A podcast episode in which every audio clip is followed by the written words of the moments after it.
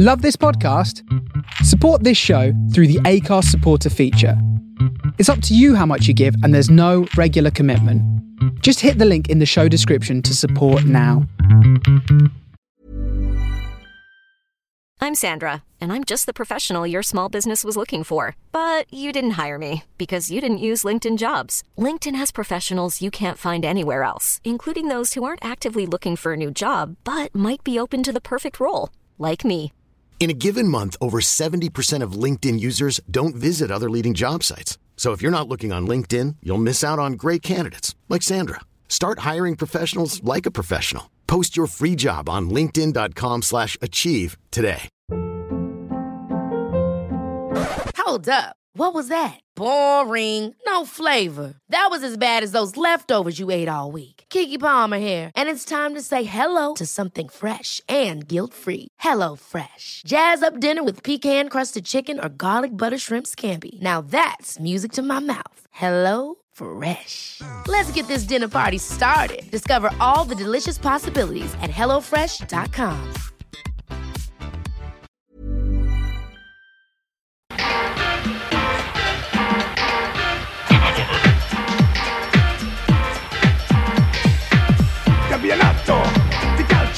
italiano.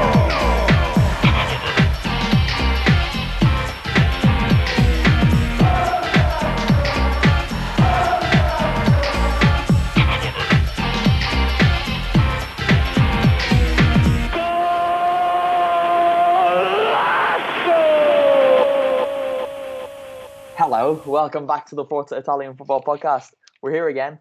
We we had quite a long break this time. No podcast on Friday, Saturday, or Sunday. So we've had a whole three days without having to stay up outrageously late. But we are back. I'm your host Connor Clancy. Kev Pogzelski, you are here. Yes, and we've got someone else with us. Who's here?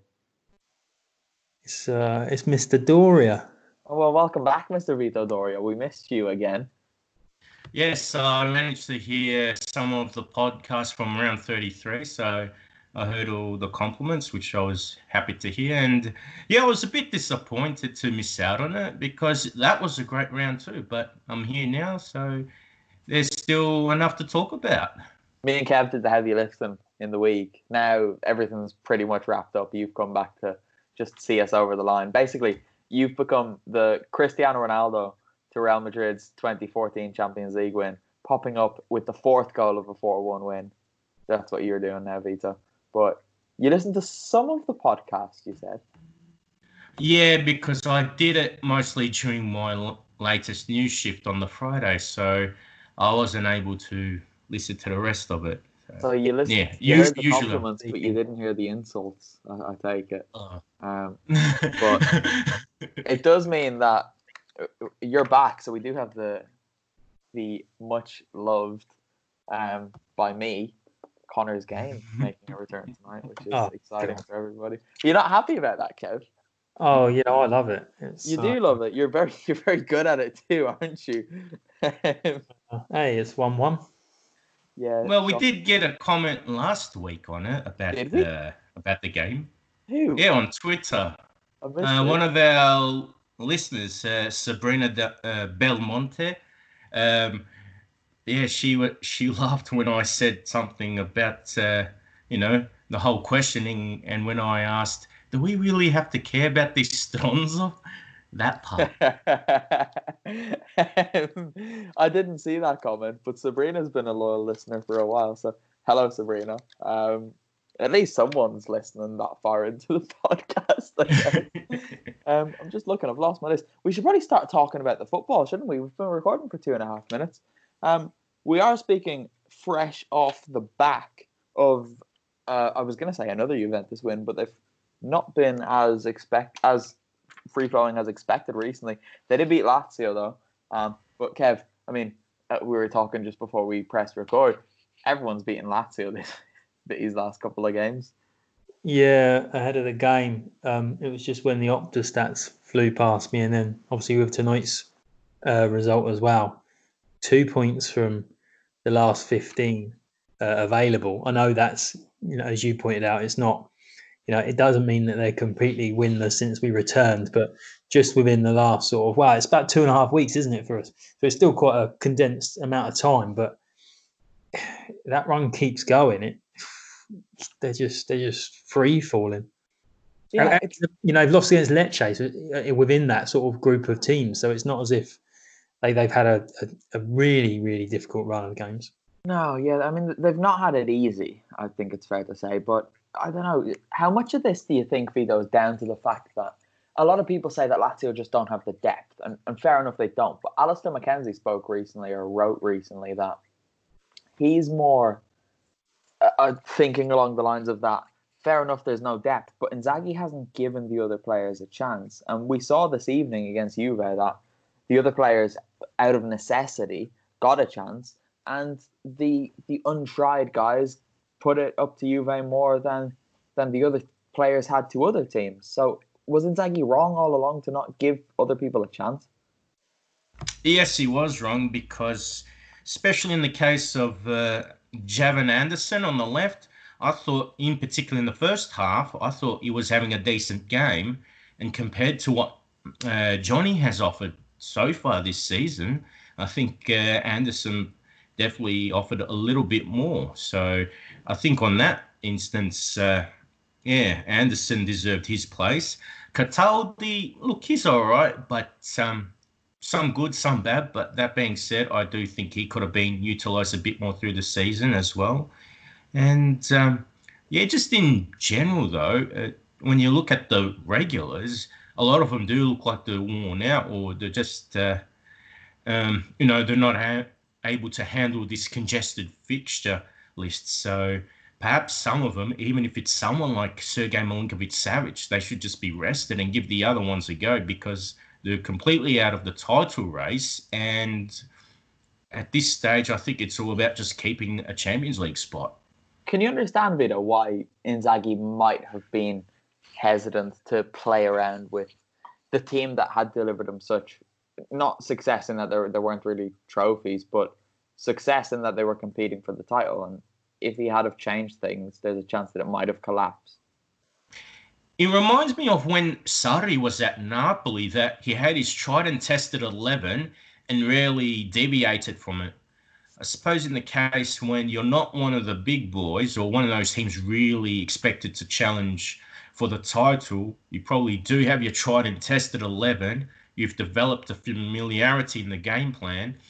And uh, just by putting one or two players in, I suppose that tacticians have this fear that it might be the cause of causing things to sort of fall apart. Uh, that being said, what we've seen recently with Lazio, especially since the return of Italian football after the pandemic, uh, Lazio in particular look like that they really need that extra injection of fresh players and guys who are more willing to uh, fight for their spot because the regular stars uh, the majority of them look like they've either not necessarily been complacent, but they don't look like they're able to perform consistently well over the course of a game.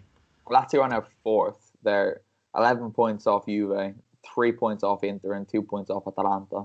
Um, but Kev, everyone got excited about Lazio, ourselves included, up until that Atalanta game, really. Um, up until the second half of that Atalanta game post lockdown. But do we kind of have to take a step back and analyze this Lazio season from a little bit of a, a cooler position? Because if you had offered Lazio a top four finish at the beginning of the season, you reckon they would have taken it and been happy to have just qualified for the Champions League. Now they just need two points to clinch that. So, I mean, it's not all bad, is it? No, I think um, because of how strange this season's been, you've got to uh, really look at it in the context of where they would have hoped they would have been at the start of the season because um, we, you know that break just sort of hit them at, at the wrong time. Um, you know, we just discussed sticking with the same eleven, but you're probably in a time of the year where you'd be knocked out of the odd cup competitions, and a lot of teams keep uh, a set starting eleven because you're usually playing every seven days, and actually that continuity sort of builds you into that little bit of run of form that you have towards the end of the season if you're trying to sort of secure a European place. They've not been able to have that. Um, whether they've done that too much at the start of the season and now they've got tired players, it, it just makes it really difficult to. I mean, you've got to sort of take it away from where they are, sort of disassociate where they're going to probably finish as to how good they were before we went into lockdown, and just say what was the objective at the start of the season. Most of the people were probably predicting them not even to finish in Champions League places. So it's a success. Just feels like a failure. It's a bit like getting three goals up in a game and then sort of losing four three, uh, you know, in the last ten minutes or whatever. But it, in context, it's going to be a good season for Lazio. Yeah, I think that's absolutely right. It'll be interesting to see what what they do next season. Who's there next season? Who's still there and who is new there? It, it is going to be quite interesting. But the the top four, as you say, is kind of set now. Atalanta needed an extra point to qualify, but Inter's draw with Roma qualified both Atalanta and Inter. Um, so the top three are in the Champions League confirmed for next season. Kev, why are you smiling? Well, I'm trying to work out what's at the bottom of Vito's mug that he's trying to drink out. I'm gonna I'm gonna say biscuits, but uh... like that he's dipped the biscuit in for too long and a bit's fallen off. Mm. No, it's just a piece of um, lemongrass because I'm having a lemongrass and ginger flavored tea, and it's just a tiny bit. I'm trying Vito's on a health kick. We're not even ten minutes. That time in, of the season, he needs to keep himself fit. the games are coming thick and fast. He only does half of them. He's not here the whole time. Um, now, come on, let's get back on track. Back on track because the, the title's done now. For, for all we got excited, both Atalanta and Inter dropped points this week, and Lazio obviously too. Juve won. They've an eight point cushion. There's four games left. Juve are champions for the ninth time in a row. Okay. Yeah, I, I, must admit it wasn't tonight that made me think that the the title was done. Um, I missed the Saturday game, so checked the scores when I um, woke from my slumber on Sunday morning. Saw Atalanta had dropped points against Verona, and um, kind of sort of let out an internal sigh to myself, thinking, uh, even if Lazio were to turn Juve over tonight, that's that's possibly the, uh, the title challenge done. Maybe because I didn't expect, I, I expected uh, Roma to dig in against Inter then later that night on Sunday. So for all your talk, you did deep, deep, deep, deep, deep down think Atalanta had a chance of winning the league. Yeah, I, I, think I was kidding myself until sort of you know you looked at the fixtures that that Juve had. Obviously, I suppose there was a little bit of that last week when they pulled it back against the Swallow. Um, but yeah, we've kind of just now trickling into um, what we always get at the end of a Serie A season. You ready for some Cristiano propaganda? Uh, go for it. Okay, Cristiano Ronaldo is the first player in history to score 50 plus goals in Serie A La Liga and the Premier League. Cristiano Ronaldo is the fastest player to score 50 goals in Serie A, 61 appearances.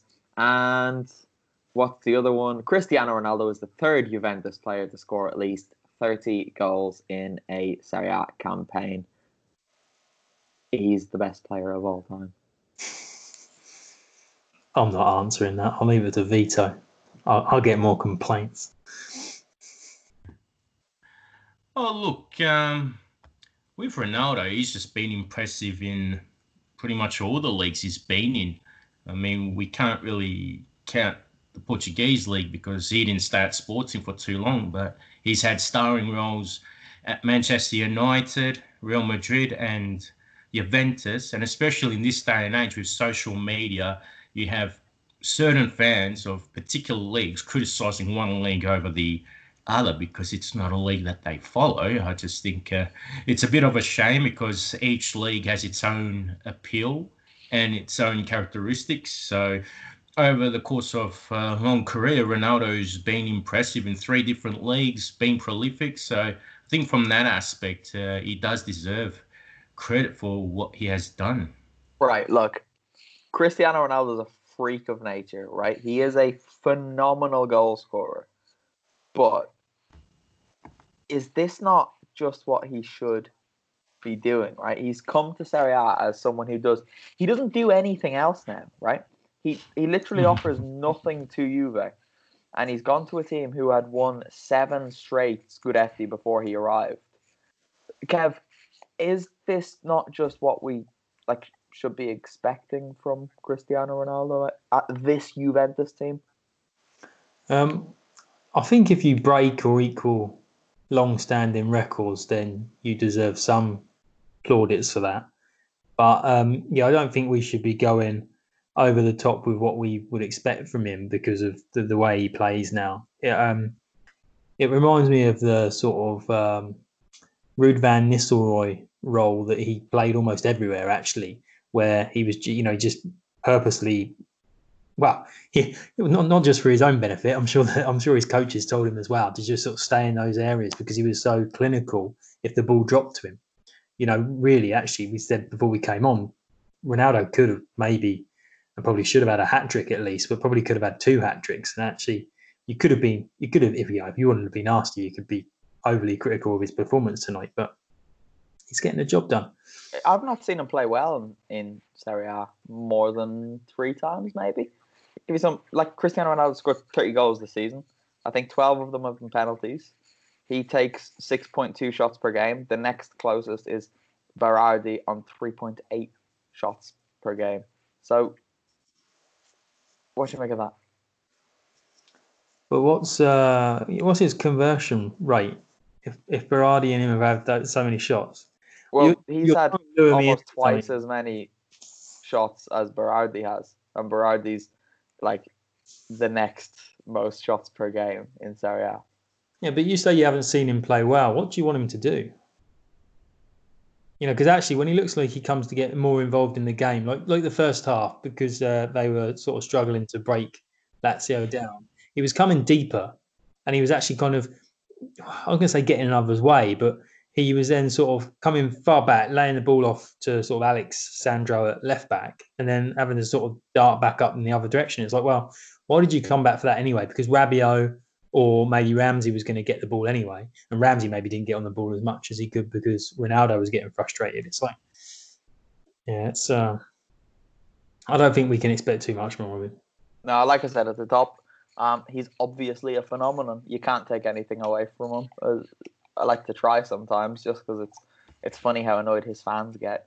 But most of it stems from the fact that I, I have a personal gripe when people even try and say he's the best player in the world at the moment, because he's, in my opinion, not even in the top three best players in Serie A at the moment, nor has he been since he arrived. But obviously, he is phenomenal at what he does. He knows his limits now, and there's nobody like him. I, I don't think there's anyone that's ever played in Serie A who can score just like he does. It is freakish. But anyway, um, the reason Juve have that late at the top is because Inter drew with Roma in Rome on Saturday evening. No, on Sunday evening. I don't know what day it is anymore. Um, but I think title race forgotten Vito 2 2 draw away at Rome to clinch Champions League qualification. Not the worst. No, not the worst result for Inter, but uh, I must admit, probably a little bit fortuitous. Um, more than anything, I reckon the fortune was that I felt that the Giallorossi played the better game. Um, I saw on social media a few times that there was a bit of controversy regarding the first Roma goal that Kolarov had fouled Lautaro before Spinazzola's deflected strike went in. But uh, I think over the course of the game, the Giallorossi played the better football. They looked more organised, more composed. And as um, Alistair McKenzie had touched on in one of his uh, feature articles or analysis articles, uh, the switch from a 4-2-3-1 to a 3-4-2-1, I think it's benefited Rome in the last few games. And they probably should have um, killed the game off before Spinazzola tried that poor attempt at a clearance Right. and then tripped Moses. I'm gonna have to cut you off because I mean that was one of the best, and by best I mean the absolute worst and most clownish. That was one of the best ways to concede a penalty I've ever seen in my life. I mean, one of you tell me I'm wrong. No, no, it was it was the it was the context, the stage of the game. I was finding it hilarious before I even saw the slow mos and realised that he'd managed to He nut the ball out of his own pathway with his left, you know, standing leg. and uh, And and he injured also, himself. He, he was he hurt himself. but he's also got this look on his face, and I can't work out. A, I think he always reminds me of Suso, and then B, I'm I'm sure there's an Adam Sandler character or a character from an Adam Sandler movie, you know, like like the Water Boy or something, and he's just got this perplexed, dazed. Looks as though he looks like if you threw a tennis ball, he'd chase it. Look in his eye, and uh, it, it just all adds to the comedy of the uh, of, of the uh, penalty. Oh, it, I mean, it's it's unbelievable. It really is amazing comedy. It's something that you'd see in like a cartoon SpongeBob SquarePants style interpretation of football, right? Where Patrick Star would give away a penalty like this because he just he's no coordination and he kicks himself before kicking Moses. He got he got Moses in the balls as well, right? Like he he, didn't just kick him. He swung so high and so wildly. He caught Moses in the balls. It was unbelievable. It, one of the best things you'll see. If you've not seen it, just go to the Serie A YouTube channel and watch the highlights. It's incredible. Absolutely incredible. Kev? Uh, sorry, I was trying to I was trying to type to uh, to then try and lead us on to uh, who was the Verona defender who backheeled it into the path of Zapata as well, which was also pretty impressive as a, as mistakes go. This weekend, right? I've taken I've taken some notes about this weekend and they're all just funny moments basically. I've got the Spinazzola penalty and two other things that we will come on to. I had forgotten the Verona incident because that was also amazing. Um, shall we move into that? Do- Does anyone want to say anything more about Roma or or Inter? No. No, that's No, not Pretty much really. okay. We All got- right, let's move on. Atalanta dropped points in Verona, which was always going to be quite a tricky game. They did go one 0 up, um, through I want to say comical fashion, but to be fair to Duvan Zapata, I mean he showed just how strong he is by. I don't think there's anyone in Serie A better at just like while running at full speed, just putting an arm out and holding a defender off like you're playing American football. He's he's a fantastic forward, Vito, and it must kind of I'm not trying to rub it in, but it must hurt you seeing him do this for Atalanta for the last two years, having left Samp. Well, I did mention it quite a few times on the pod last season, and I'm sure I would have done it a few times again uh, this season. Uh, Zapata, yeah, he's just been incredibly strong. Um, his finishing is just far more clinical, and uh, it's not surprising that even a defense like the Verona one, which has been uh, very reliable this season, you know, it goes to show that you know Zapata is someone with the quality to sort of do that because in the last two years he's been in the form of his life. Yeah, he's been absolutely amazing. And it's kind of surprising that he's got, I think, 16 goals in Serie A this season, despite missing about three months because he was injured. Um, just unbelievable, unbelievable. But does look like Atalanta's title hopes uh, have come to an end. Feels weird saying that after 34 games, given that after 30 they didn't have any title hopes. But there you go. That's just how football has been this year. Kev, have you anything to, to say about Verona Atalanta other than the, the funny bits? Um, well, when you say about uh, Atalanta's title hopes coming to an end, I watched the um, the highlights Sunday morning. Well, I actually watched the full the full game back Sunday morning, and it was just a little bit disappointing that their hopes came to an end in kind of a whimper because of how both sides have played. You kind of thought if they're going to sort of drop points, they'll be they'll be leading again. They'll you know three three one or something, and it'll they'll draw three three. Whereas this, both sides kind of struggled to to sort of build any momentum and put you know a lot of uh, attacking threat on the opposition opposition goal, and it just kind of felt a little bit out of out of the norm for what we get from Atalanta. But I think both sides just kind of cancelled each other out. I mean, Juric is self-proclaimed uh, something of a disciple of Gasperini. They both play quite similar styles, and I think they both just knew what they were coming up against, and they did quite well to cancel each other out. yeah, it just felt a little bit more cautious, and maybe that's the respect that Juric had for Gasperini. Uh, yes, Gasperini. They both have for each other. Yeah, but um, yeah, never mind. There's always next year. There's always next year. Um, they'll they'll sign someone ridiculous. They'll sign Cristiano Ronaldo in the summer or something, and he he, won't get a game, but he'll come on in the last few minutes to win games that they're struggling. But they did come very very close in with like the last kick of the game. Pasalic had a, a little prodded volley. Was that in the first half? I can't really remember anything to be honest. Might have been the last kick of the first half, but Oh, there were two chances Pascal Pasalic had. Um, there was one where Silvestri saved a shot in the first half, and then there was the chance towards the end where he wasn't able to get on target. So yeah, yeah, he could have been a hero again after his um, heroics against Brescia, but wasn't to be. doesn't matter what he does, he's always going to be an Atalanta hero for those two games against Brescia this season. And he also got a couple of Champions League goals too. So big love for Super Mario. Anyway, Milan. Ho ho ho. KFP. KFP. Milan won 5 1 because they have the best players in Italy in Theo Hernandez, Hakan and Zlatan Ibrahimovic. And therefore, AC Milan are the best team in Serie A. Oh, I think they've got they've got momentum. Um, Salah Saelemaekers getting his goal. I was quite pleased to him because I think he's performed really well. I don't I don't know if he's been out through inju- injury. He didn't seem to get a lot of minutes at the start of the start of the season. I've got a feeling he was out for injury. Um, Bologna, um, weirdly, even though they they turned Inter over um, at the Giuseppe Meazza, they looked like they were already sort of packed up and ready for holiday, which is unusual because you wouldn't expect Mihailovic to allow his sides to do that. But uh, Milan were clinical, sort of steamrolled over them, and fair play to them if they're going to actually have a strong finish to the season.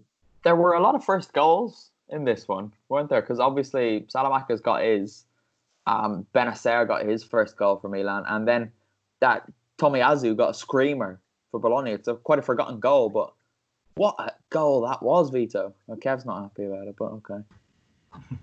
No, I thought Tommy Yasu scored a fantastic goal, and uh, his form hasn't been the best since the return of Italian football since the coronavirus outbreak. But uh, before that, I thought he was adapting quite well to Serie A, and uh, he looked like he was one of uh, the Felsine's bright spots for the season. So, although in this particular game he wasn't that he wasn't that great, I thought yeah he was uh, quite. It was a lovely strike. Kev, how are you calling that swinger? He cut in and picked out the top corner. He's not left-footed though, is he? He's he's, he's done what he should do and not sort of always go on your stronger It's foot. even better then if But- he's done that with his weak foot. I don't know. I, I think I think I was What part. is wrong with you? Uh, Well, I, I think the, uh, the the UK commentator went over the top with it, and, and then I couldn't buy into how good it was. Maybe, may- maybe that maybe that was it. Maybe because it wasn't, you know, it was a, it was the one goal uh, against the five of Milan. But yeah, I don't know. I just thought he, he cut inside. He tried his luck. There was a lot of pace on it. It was quite direct. I don't know. I wasn't. So you're giving out because you've seen a goal that was filled with pace, hit with a weak foot, powerfully into the top corner. Think about what you're saying. The swinger, the swinger. S- Coming from, There's more luck than judgment with these with those types of efforts. but everything is like I hate this when people say, "Oh, it was a hit and hope." Every goal's a hit and hope. It- what you think Cristiano Ronaldo when he pumped one in from 35 yards the other week wasn't hoping it went into the top corner when he hit it? like I say, I think I was coloured by the UK commentator because I missed it in live and I expected to raise my head and see this absolute worldie. And I thought, oh, break it down. How many shots has Tommy Azu had in Serie A this season? Probably about 10. So he's probably the most clinical player in Serie A. Cristiano Ronaldo could learn a thing or two from from Tommy Azu, obviously. he's had well, he's had the other 10 with his right foot. So he's really clinical if this is his first of his life. Maybe he's like, who is it? It's Ousmane Dembele, isn't it? He doesn't know what foot is his strongest foot because he did an interview when he signed for Barca, and they asked him like, so so which is your strongest foot? And he said, oh my my left.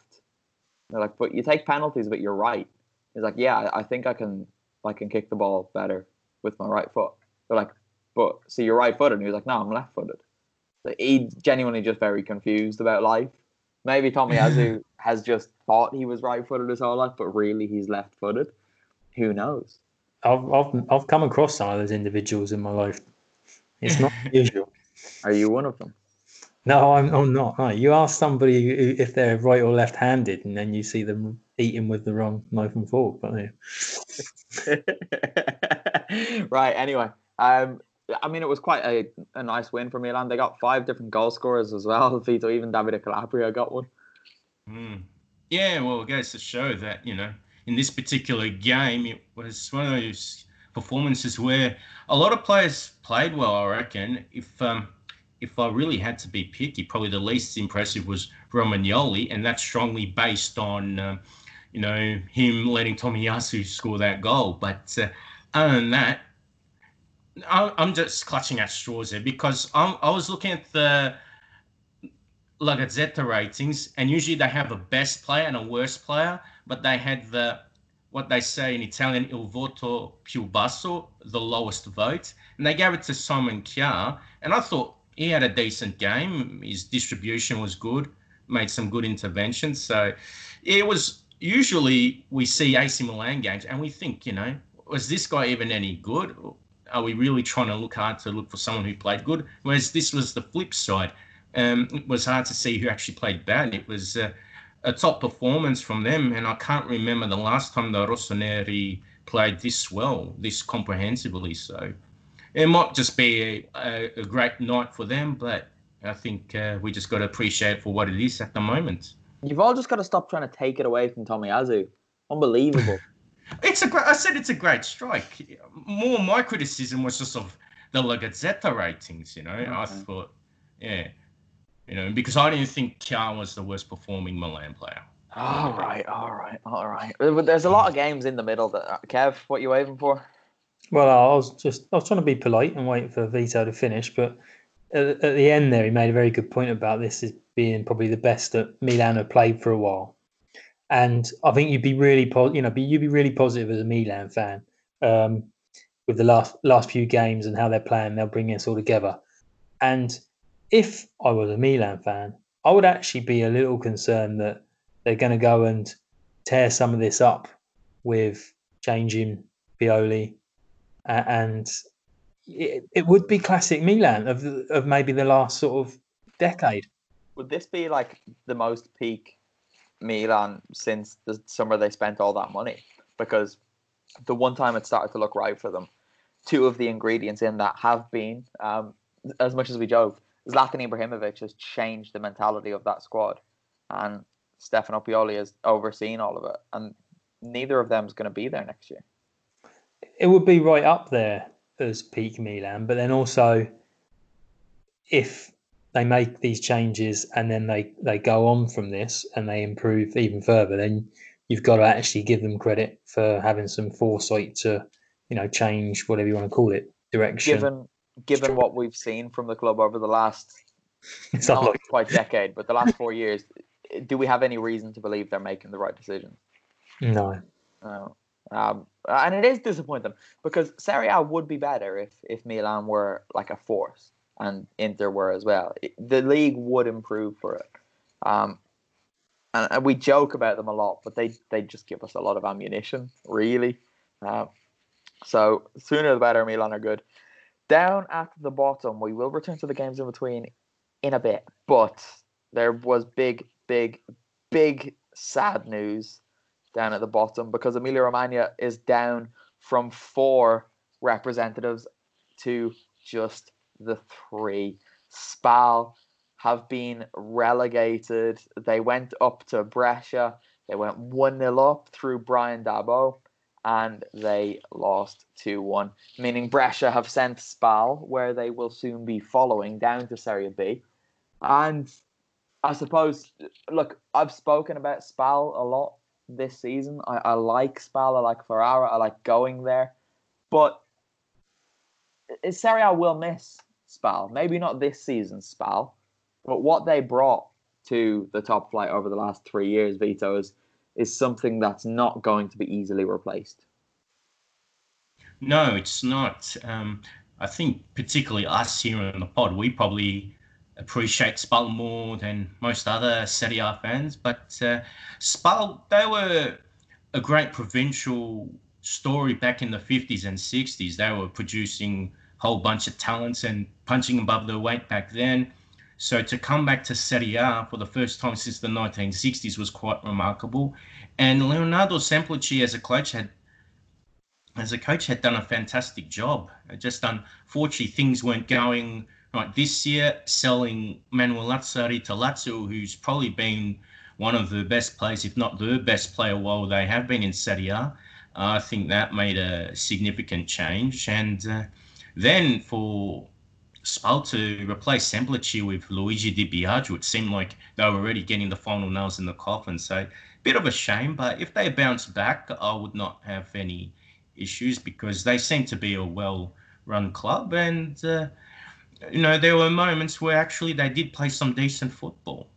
Yeah. And given, like, if you look at their recent history, they, they were in Serie A in 2017, having effectively refounded and having a name change in 2013. You know, it it was a remarkable rise. We wrote an article on FIF the year they got promoted to Serie B, and then we kind of kept an eye on them in Serie B, and then suddenly they were they were up there and they were they went up to Serie A. It was a remarkable story. The stadium there has been completely renovated. Their first year in Serie A, I went along to a game, and then when I went back the following season, having moved here to work there, it was completely different. It's a beautiful stadium the fans are genuinely amazing. The atmosphere they generate is one of the best that I've ever seen in Serie A, and I'm I'm very much looking forward to to seeing Spal's return. Hopefully they don't free fall. The club seems quite well run. Maybe Semplici could come back and and get them back up. Who knows? But yeah, I'm I'm quite disappointed to see the back of Spal. Um, and I didn't expect to be as sad as I was when it was confirmed strangely, because I know I've said on on the pod this year, but my heart did sink a little bit when I saw that it was confirmed on I think it was Sunday evening. So come back soon, Spal. We miss you. Um, but we do have a couple of Spal fans who listen to this podcast actually. So stay stay with us. Stay with us. Um, and if you don't stay with us, come back when you're back. But anyway, Brescia, Kev, it's just delaying the inevitable for them, right? Yeah, it was probably the one reason that I had to will for a Spal victory, just so they kind of just both get it over with. Um, but, you know, they they made the most of Spal's wastefulness in front of goal, took a victory. Um, it's times like this where you think, well, it's nice for fans of sides that go down to actually be in the stadium and sort of celebrate the small, the very few victories you get when you know you're going to go up uh, and probably go straight back down.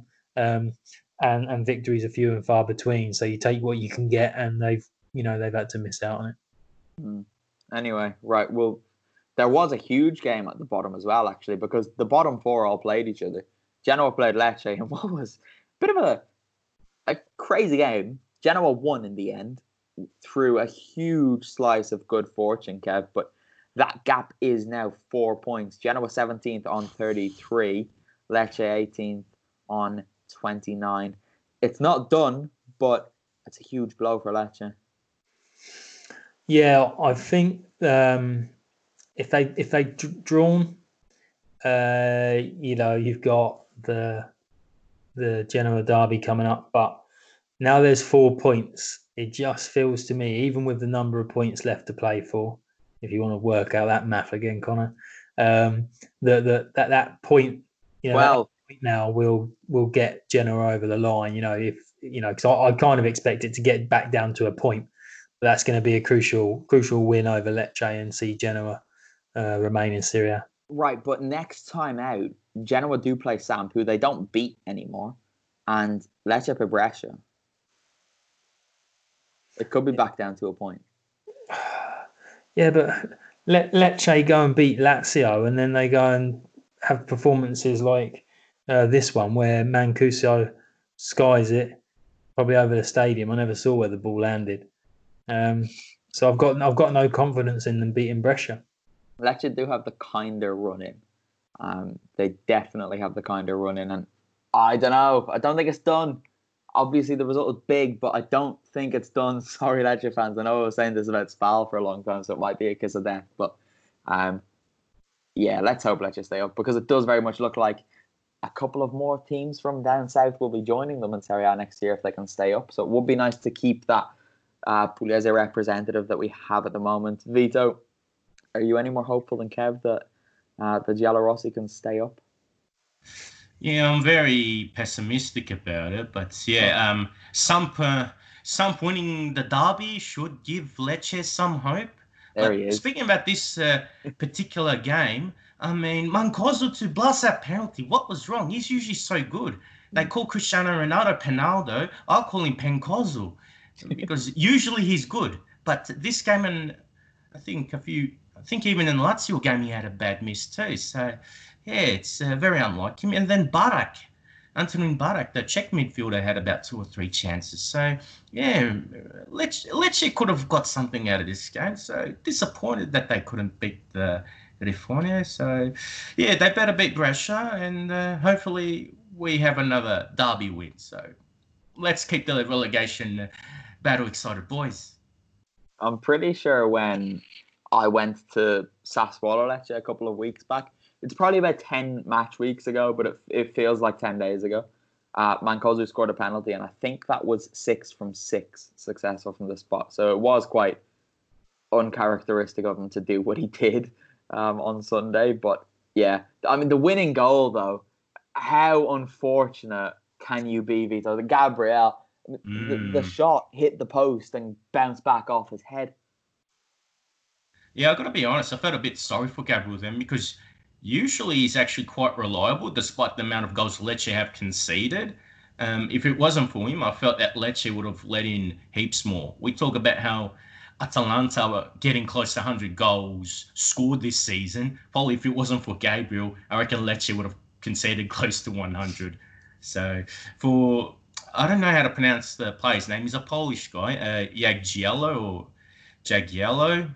It was a good shot, but the way it bounced off and hit Gabriel, yeah, sometimes it's just not your day, and yeah, very unfortunate for Gabriel to concede a goal in that nature. Kev, that was kind of you to offer uh, help with the Polish pronunciation there. Well, I- I'm. I was trying to. I was trying to look at the fixtures because I'm trying to work out where that. Oh, generous Samps. Okay, uh, Wednesday. Are Yeah. you going to help? Uh, no, no, because my pro- pronunciation of my own name, uh, my own name, was terrible for years. Apparently, until a Polish concierge uh, set me straight. Um, what I will say, you know, talking about that that own goal, is that you said about Samp, you know, almost always defeating Genoa. It's one of those things actually that I think will give the Genoa players, uh, you know, a bit of a lift that you know things are going to go right for us. You know that it written in the stars, all these things that people that believe in that sort of uh, stuff go and tell you. I'm not Um, so sure. Quags is firing. Life is full of what ifs. Some awesome, like what if AI could fold your laundry? And some, well, less awesome, like what if you have unexpected medical costs? United Healthcare can help get you covered with Health Protector Guard fixed indemnity insurance plans. They supplement your primary plan to help you manage out of pocket costs. No deductibles, no enrollment periods, and especially no more what ifs. Visit uh1.com to find the Health Protector Guard plan for you. Hiring for your small business? If you're not looking for professionals on LinkedIn, you're looking in the wrong place. That's like looking for your car keys in a fish tank. LinkedIn helps you hire professionals you can't find anywhere else, even those who aren't actively searching for a new job but might be open to the perfect role. In a given month, over 70% of LinkedIn users don't even visit other leading job sites. So start looking in the right place. With LinkedIn, you can hire professionals like a professional. Post your free job on linkedin.com slash achieve today. Hey there, it's Michelle Norris. I'm host of a podcast called Your Mama's Kitchen. When I travel, I'm usually looking for a way to find a taste of home when I'm not at home. And one of the things I love to do when I am at home is entertain. And Airbnb allows me to do that. When I was in California recently, I rented a house that had a great kitchen. And when we were sitting around the table, we're all thinking, we're in someone else's house. Someone could be in all of our homes as well. If you have a home, but you're not always at home, you have an Airbnb. Your home might be worth more than you think. Find out how much at airbnb.com/slash host.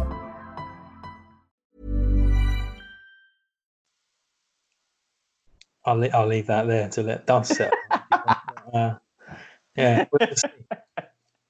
I'm just still I'm just still in a bad mood because I was supposed to be at this derby and it is the hundredth uh, derby della Lanterna. And you're a Genoa fan too. Uh, they were the first uh, Italian side I ever saw live. Yeah, We established this. If you didn't listen to our um, podcast during lockdown, the what was it called? My favorite game, my greatest. I can't remember my favorite game. I think. Um, one of them was the three of us were on together, and we we got Kev to admit, or else it was on the one that me and Kev did alone, the Liverpool Genoa. one. I got Kev to admit one? that. Oh, you all right? Vito hasn't noted. Yeah. Kev admitted that his um, he doesn't support Genoa, but one. Genoa are the team that you have the most affection for. yeah. I have a soft spot for the city. I have a soft spot for that club, but then I also, when I was in Italy, I've got a, a, a Sampdoria champion scarf, which is probably in a box somewhere in the basement. So. You should dig that out. from '91. Yeah, it used to be. it used to be on my ceiling when I was a child. But there you go. All right. Well, that's so. Sampa, your favorite team? Make up your mind. I told you I don't. I don't have favourites. You just love Liguria, don't you? You just love it. there. Hey, look, Spe- Spezia coming soon, so or they're in with a shot anyway. it's true. It's true. Um, right. We're we're talking about the Genovese side, so we might as well get on to Samp now. They came here to Parma and they they looked like they were going to leave empty-handed. They went two 0 down, but then obviously, as happens, if you score first in a game involving Parma, you don't win. That's just how it's been. Six times since lockdown, five times since the return. Parma have gone ahead and lost. Quite unforgivable for from Parma's perspective, Kev. Before we get on to Samp, Well, you throw those sort of numbers out, but I can't believe that anybody sat in that press box with you thought that that game was going any way other than a Parma win because Samp were non-existent in the first half and Parma were just all over them. It was again, it's that sort of stereotypical game of two halves because Parma, j- you know, Parma were quicker to the ball, uh, crisper in their passing. They were sort of taking their, their chances. I don't recall.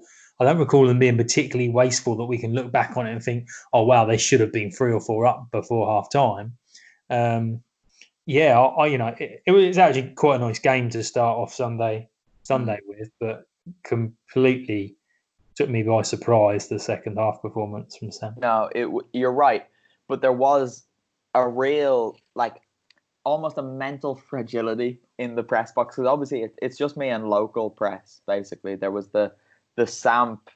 I don't know who she was actually, but she was in like full Samp gear and she was sat beside me. She was losing her mind in the first half. I've rarely seen someone so animated in an Italian press box, and bearing in mind they get quite animated. She sounds like Vito's ideal woman. No, honestly, she she was like if if Vito had long hair and popped the Samp training tracksuit on him, it was her. It was mad.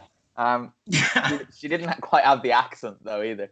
Um, but anyway, there was a real fragility, and you got the feeling when that Gianluca Caprari goal was ruled out, people kind of thought, "Oh no, it's happening again," because Parma just haven't had the rub of the green recently. We've spoken about a few little decisions that have gone against them that wouldn't have on other days, but it did seem like everything was going their way until that goal was ruled out. Then they got the second, and you thought, "Oh no, okay, everything's fine." But as soon as that Samp goal went in in the second minute of the second half, everyone just kind of thought, "Oh, here we go." And then when Brugman took that free kick at two one and hit the crossbar, everyone knew that Parma weren't getting out of there with three points. Then, sure enough, Samp turned things around. They won three two.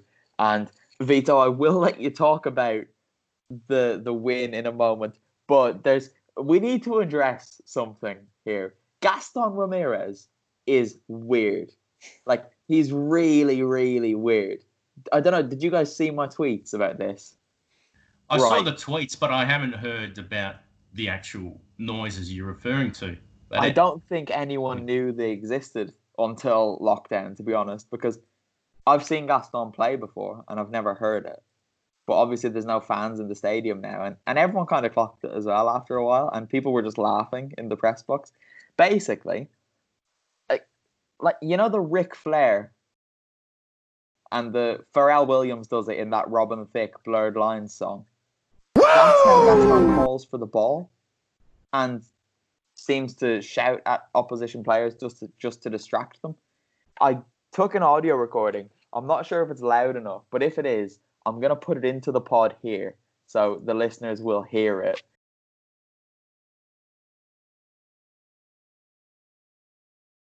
I spent probably about seven minutes not watching the match in the first half because I needed to work out where this whooping was coming from. It's unbelievable.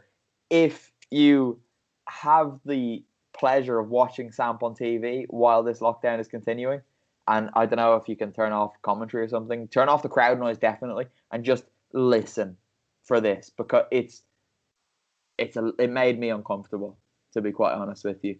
But anyway, Vito, big three points. Samp are now ahead of Parma, remarkably, and Claudio Ranieri, you must be wanting to kiss his feet at the moment.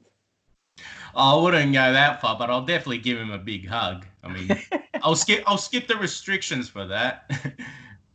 Speaking but of it, skipping restrictions, I managed to sneak into his press conference. and it was just me and, and the TV people. And he's so nice. He really is so lovely. And he was losing his head on the on the touchline for the whole first half, but he's such a nice guy. It's unbelievable.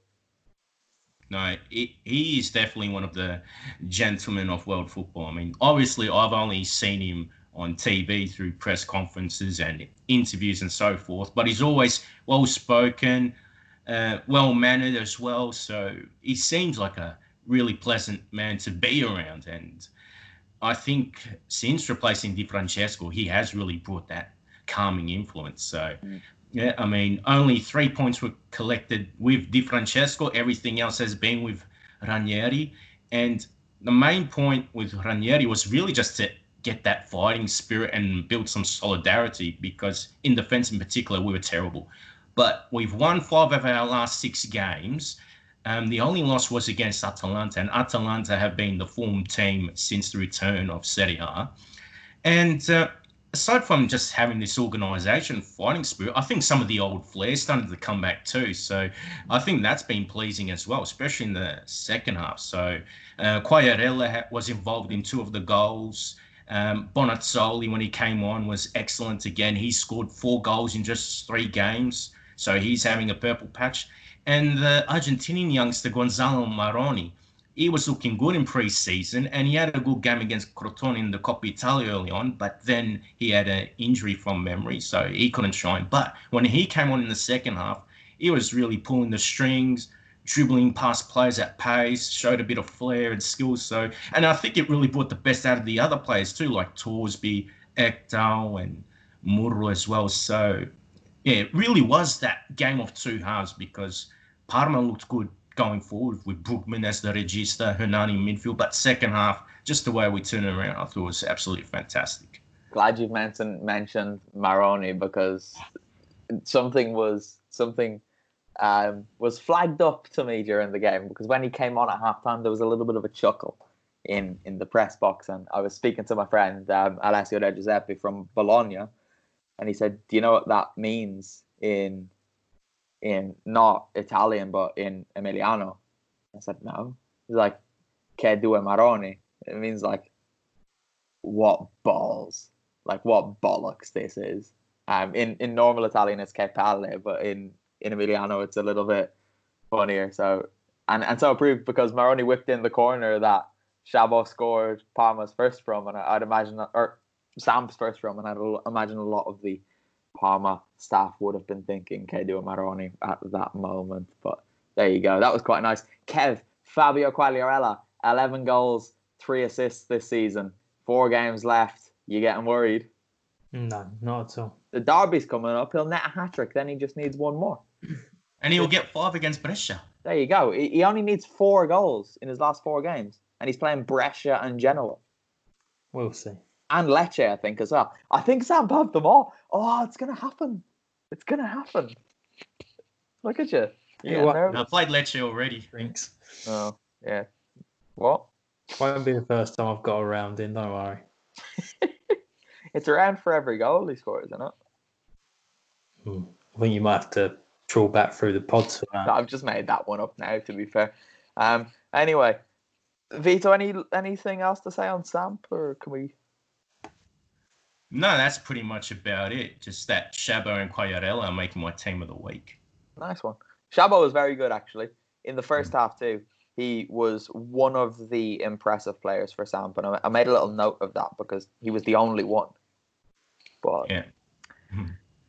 the the third and final note I have taken of strange things. This is more impressive than strange though. Came in Napoli's two one win over Udinese. Did you see the witchcraft that Kalidou Koulibaly got up to? No. Rodrigo de Paul went in and he, he dinked one over Ospina and it was going in. And Koulibaly was just running back towards his own goal casually.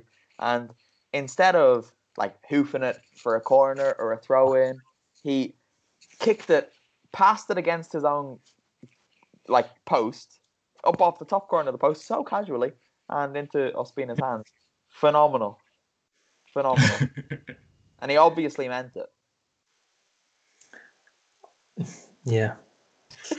Uh, yeah, wrong I, you? was, I thought I thought Udinese were gonna sort of get that goal and they were gonna end up winning that game. But yeah, Koulibaly doing that, I thought, wow, just it's like, yeah, Udinese should have had that, but Koulibaly, you know, he's he's something else. So, you know, incredible. incredible. You're not going to tell me that he didn't mean it either. Watch him. He doesn't like break stride. He doesn't sweat. Nothing. He knew what he's doing. Unbelievable talent. Unbelievable. But but Matteo Politano scored in the 95th minute to win this. It was a good goal, but Vito, was this his first Napoli goal? Did he So- score in the Coppa Italia? First Serie A one, maybe. Yeah. Yeah, one. One Serie A goal. That's not very good, is it? No, not at all. Especially when you consider that he was such a impressive player at Sassuolo. Uh, just that Inter, he had flashes, but net, he rarely put the ball in the back of the nets. And even at Napoli, he hasn't done enough to really take the place of Callejon in that team. And even at Lozano, he started to score in recent weeks. So, um, yeah, Politano, I don't know. It seems like he's another one of those system players that seem to be popping up uh, in Serie A in the last decade or so. They're good in one place or under one certain coach, but elsewhere, outside of the comfort zone, they don't replicate the same magic that they did previously. And Politano was doing this kind of stuff more frequently with the Nero Verdi. Kev, Fiorentina beat Torino 2 0. Yeah, we cursed Belotti on Thursday with his run of. Uh, Your run fault. You brought it up. Wow, yeah. Oh, I'm talking of goal scorers or non-goal scorers. Uh, I think I got. I think I was more annoyed with Kouamé celebrating the goal that clearly wasn't his than I do over players that refuse to celebrate because they once played seven minutes for the club they've just scored against on loan. You know, and they, they just refuse to celebrate for offending the fans that they once played for. But it, he was really milking that uh, that own goal. I think he hadn't scored since like October, since playing for Genoa. It was his first Fiorentina. Well, it wasn't his goal, but it was the first time he made a goal happen for Fiorentina. Muted. It was it was a bad shot, though, wasn't it? It, It was, was when I saw the replay. You see the I can't remember which Torino player it is, but he's parallel. He's like beside him, so Kouamé just squared it across the box. It wasn't going anywhere near. his goal. manages to kick over the ball somewhere with his heel to make it go to his right as opposed well to go sideways rather than forward. It was it was pretty impressive. Yeah, I do like him. I do think he's a big talent though. But Yeah, Yeah. He done really well at Genoa, and then he was one of the players I think we mentioned a few weeks back where Fiorentina made a load of signings. Some stayed with their, you know, club like Amrabat, uh, and then others we were, you know, some were injured, and then we didn't know who was where and who was actually staying there. But um, he might he might get a few games end of the season to pick up some fitness. Yeah, well, I remember when when he and Piątek were impressing, and Piątek got the move. We had been talking about like 'cause I had been at a few Genoa games to start off that season, and I was so impressed with Kouamé. I I do think he's got quite a bright future if he can kind of iron out some of the the rawness. In is rawness a word Mm. in his in his game? Um, Yeah. he's, I I use think it. it is, isn't it? Yeah. I don't know. Kev, We'll just go with it. you're good with words. I use any words. I like it. you were use any noise. I'll make my own up. Um, lastly, Cagliari held Sassuolo to a 1-1 draw, um, which is probably up there with the most undeserving point of the season, Vito. Well, when you consider that uh, uh, Cagliari, they haven't been in the best form, and uh, Sassuolo had the better chances. Yeah, in uh, hindsight, yeah, it was another game Sassuolo should have won. Um, but what I found fitting was the goal scorers for this game were João Pedro and uh, Ciccio Caputo. So both of them have gone to 18 goals each. And yeah, I think it's uh, very fair because they're ugly. I mean, they're arguably the most talismanic players for those teams. So yeah, good on them, at least from an individual perspective. Okay, you ready, guys? It's Yep. good time, is it? It's it's game time. We we've come to the end of the of the regular part of the pod, and now we're at the good part of the pod. The score in my game, yet to be named, is one one. Only counting post lockdown because I lost my sheet of paper. Um, Vito won last time out, so that means Vito starts. Okay, you know the rules. For any new listeners, probably just switch off now, to be honest. But if you're gonna insist, they ask yes or no answer questions. Um, if the answer is yes, they get to continue until they discover the identity of a mystery footballer. Ooh, right, okay. You guys ready? Is Yes. this, one- is this another one on your phone or is it actual sticker? I've it's not on my phone. I've written it down on on this. Oh, okay. Okay, uh, Mr. Doria, take it away. And a bit of pace this time, guys. Yeah, last game went on for about twenty minutes. uh, okay, first question Is this player Italian? He is not Italian. Uh, do they play for a top half side? They do not play for a top half side.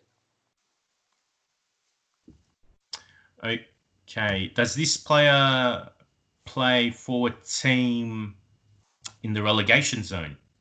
They do play for a team in the relegation zone. Kev, are you taking notes? Yeah, because I just forgot last time. I couldn't remember Very what good. the bloody we were doing. Very good.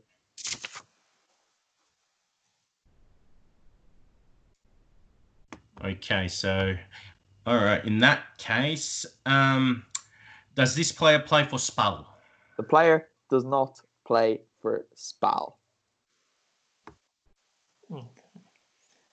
Do they Okay. play for Lecce? They do play for Lecce. Uh, Ooh. have they missed penalties recently?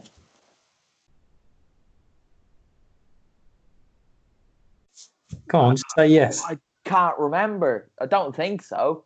Not that we've discussed on this podcast. Okay, okay, that's fine. It, it rules out the one player that Okay. no, it's not.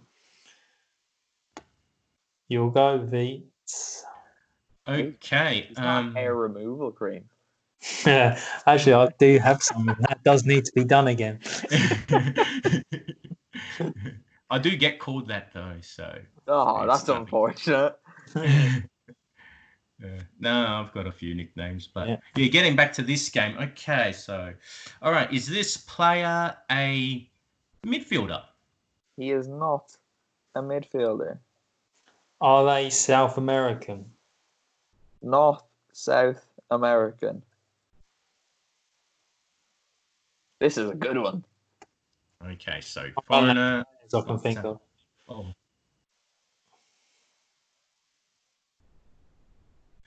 All right. Uh, so it's Cav's turn, isn't it? No, yours. Now it's your turn.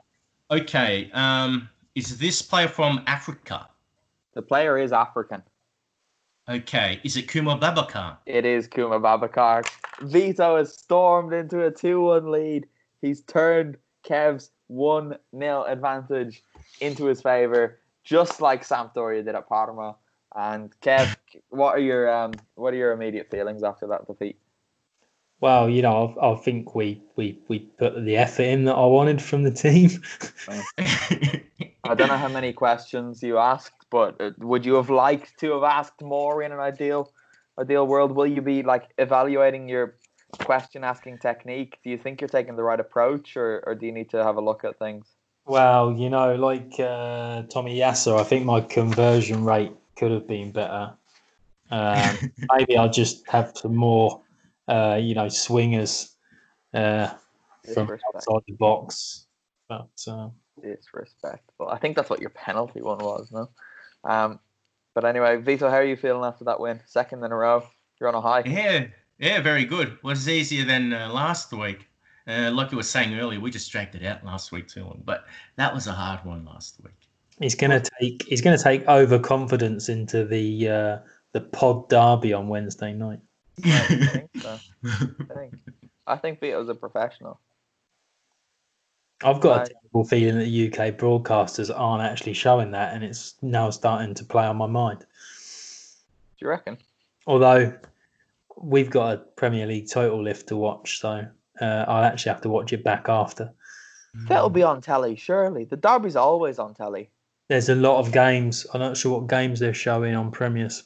Uh, yeah, Oh, it's on. Yeah, no, that's not going to be on telly. Inter Fiorentina, Spal Roma, um, are on at the same time. Yeah. So are two other games, but they'd be the two ahead of it. You But I- don't know. Uh, yeah, I was going to say, as I won't be watching it live, I'll probably they'll probably play the full highlights or the full game probably around midnight. So I'll probably get to see it anyway. The same time I would have been able to watch it. Just realised we're still recording this. Bye, everyone. Yes, bye everybody. It's been a pleasure. See you pleasure. later. Magica